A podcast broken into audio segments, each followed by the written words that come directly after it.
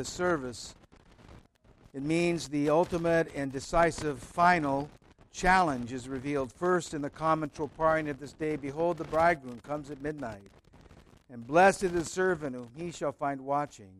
And again, unworthy is the servant whom he shall find heedless. Beware therefore, my soul, do not be weighed down with sleep, lest you be given up to death, and lest you be shut out of the kingdom. But rouse yourself, crying, Holy, holy, holy art thou, O our God, to the Theotokos, have mercy on us. Alexander's comments are Midnight is the moment when the old day comes to its end and the new day begins. It is thus a symbol of the time in which we live as Christians. For on the one hand, the church is still in this world, sharing in its weaknesses and tragedies. Yet, on the other hand, her true being is not of this world. For she is the bride of Christ, and her mission is to announce and to reveal the coming of the kingdom and of the new day. Her life is a perpetual watching and expectation, a vigil pointed at the dawn of this new day. But we know how strong is still our attachment to the old day, to the world with its passions and sins.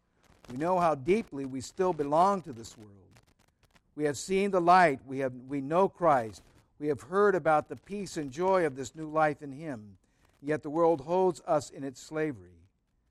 This weakness, this con- constant betrayal of Christ, this incapacity to give the totality of our love to only the true object of love, are wonderfully expressed in the Exapostolarion of this day. Behold, Thy bridal chamber is adorned, O my Savior.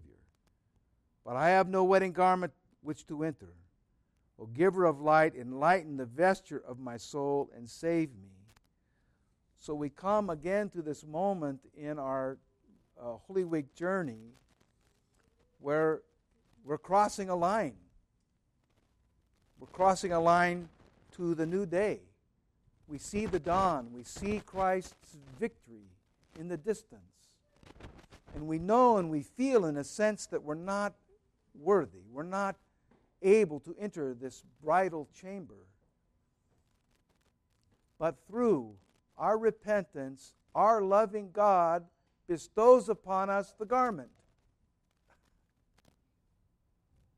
So he gives the garment to us. This is such a blessing for us.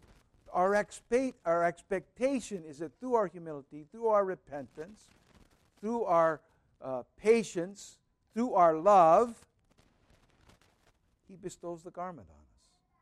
He gives the garment to allow us to enter the chamber. So that's our goal. Our goal is to, is to drop our stuff.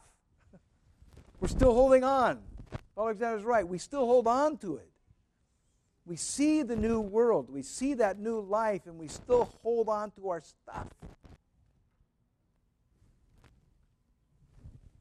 Do this. Let it go. The victory is won. The bridal chamber is adorned. Christ is giving you the garment. Just let it go. Let the stuff go. Enter into the joy of your Lord. Enter into this kingdom what a blessing this time is. It's just an opportunity as we travel to his passion to just let stuff go. Do this, everybody, right now. Pow! Let it go. Stop holding on to it. Bang.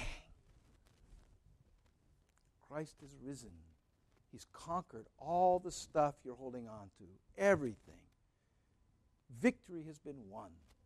So he's just get ready for it. Get ready for the victory. Let it go. In the name of the Father, Son, and Holy Spirit.